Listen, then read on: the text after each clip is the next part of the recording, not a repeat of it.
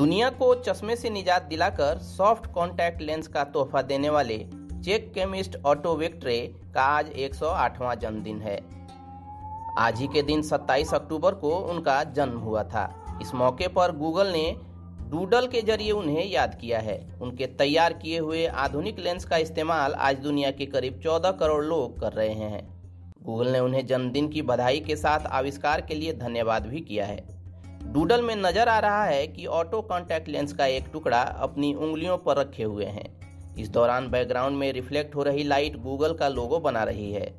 1913 में चेक गणराज्य, तब के ऑस्ट्रिया हंगरी के प्रोस्टेजो में जन्मे ऑटो ने 1936 में Prague Institute of Chemical Technology, ICT से ऑर्गेनिक केमिस्ट्री में डॉक्टरेट हासिल की। 1950 के समय उन्होंने इसी संस्थान में प्रोफेसर के तौर पर काम किया। इस दौरान वे आँखों के प्रत्यारोपण के लिए सोखने वाले और पारदर्शी जेल को विकसित करते रहे। राजनीतिक उथल पुथल के चलते उन्हें आईसीटी को अलविदा कहना पड़ा। इसके बाद उन्होंने घर पर ही हाइड्रोजेल डेवलपमेंट का काम शुरू किया। 1961 में ऑटो ने बच्चों के इरेक्टर सेट, साइकिल लाइट की बैटरी, फोनोग्राफ मोटर और ग्लास ट्यूबिंग और मोल्ड्स के बने डीआईवाई उपकरण से पहला सॉफ्ट कॉन्टैक्ट लेंस तैयार किया।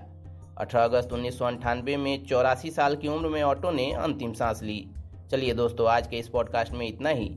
मिलते हैं अगले पॉडकास्ट में। तब तक keep searching for knowledge and try to be a kind person